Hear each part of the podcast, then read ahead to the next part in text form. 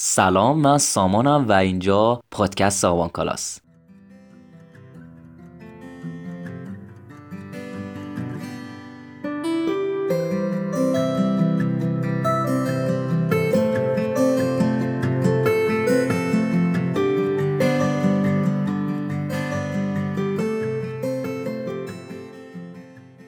خیلی خوشحالم که داری اپیزود 13 هم این پادکست رو گوش می‌کنی. توی این اپیزود می‌خوام راجع به استیکر و شبرنگ دوچرخه صحبت کنم. هرچند این اپیزودم. خیلی کوتاهه ولی یه سری توضیحات بهتون میدم که شاید به دردتون بخوره. پس با من همراه باشین.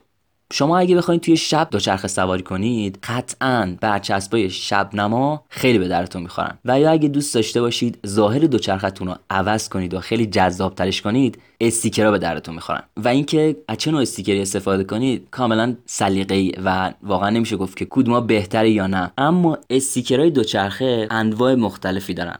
یه سری از اونا استیکرایی که مارک دوچرخن. مثلا ویوا. شما وقتی که این استیکرها رو تهیه می‌کنید برچسب اون مارک رو می‌گیرید و روی دوچرختون می‌ذارید.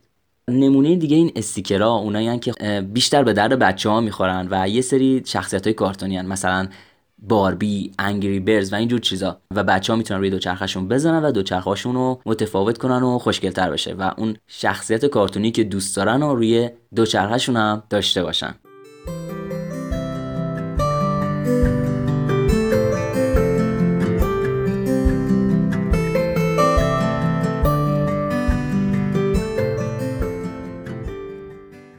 اینا استیکرها بودن که خب حالا گفتم که یا اسم یک برندن که می‌تونید بچسبونید روی دوچرختون و یا استیکرهایی که واسه خوشگل کردن دوچرخه می‌تونید بزنید. و برچسبای دیگه برچسبای شب رنگن که بیشتر واسه ایمنی استفاده میشن که دوچرخه شما توی شب دیده بشه با توجه اون نوری که بهش می‌خوره این برگشت بده و راننده که از کنار شما عبور می‌کنه متوجه شما بشه.